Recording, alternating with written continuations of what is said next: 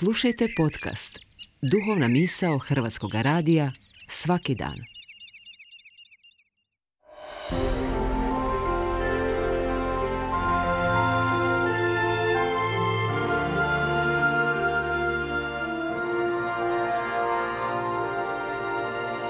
Duhovna misao. Urednica je Blaženka Jančić.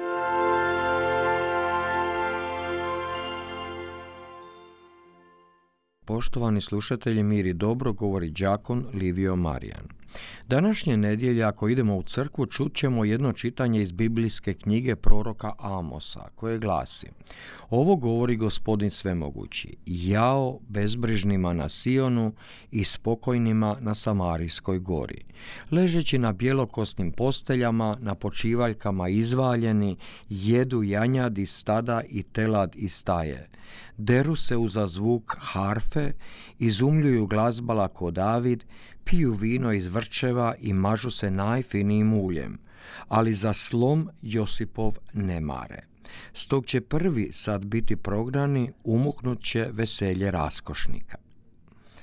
Slušajući ovo zasigurno nam se u glavi stvaraju slike i asocijacije, možda i ljudi koji su nam bliski, koje poznajemo, s kojima radimo i živimo, ili ih pak danomice gledamo na ekranima ili o njima čitamo po portalima.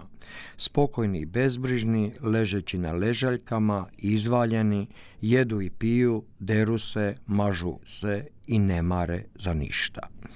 Nije teško nabrojiti sve moguće kategorije ljudi ili pojedince koje možemo uklopiti u ovakav opis. Možda će nas odmah asocirati na medijske zvijezde, glazbene ili sportske scene koji se razmeću svojom raskoši dok jedan dio svijeta gladuje, ili kakve moćnike iz svijeta politike i ekonomije, čiji skandali svako malo iskaču po naslovnicama, portala i novina, koji u svojoj moći i raskoši koriste svoje položaje i neumjereno kupuju, troše, rastaču, dok većina krpa kraj s krajem. Ili će nas to podsjetiti na nekoga s kime smo bliski, čiji jaram trpimo, kojega smo prisiljeni svakoga dana podnositi i promatrati iz blizine kako uživa, jede, pije, zabavlja se, dok se mi mučimo svojim svakodnevnim životnim mukama preživljavanja.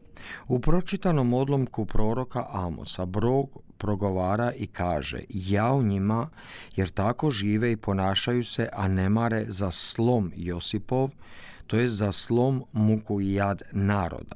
I završava umuknut će veselje raskošnika, bit će prvi prograni u propast.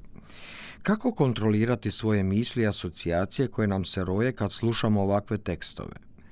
Kao kršćani znamo dobro da se moramo suzdržavati od osuđivanja drugih i isticanja tuđih grijeha.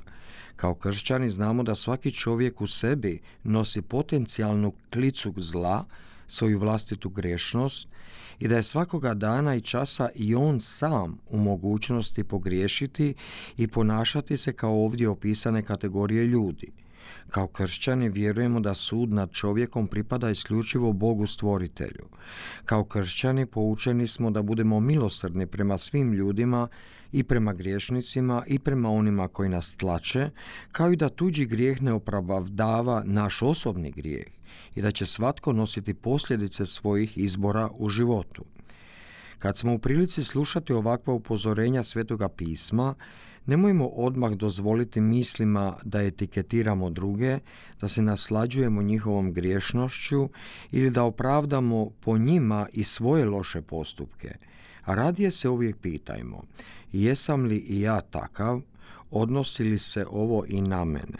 Ili Bože oprosti im, smiluj mi se jer ne znaju što čine. Milosrđe iznad svega, kaže Sveto pismo.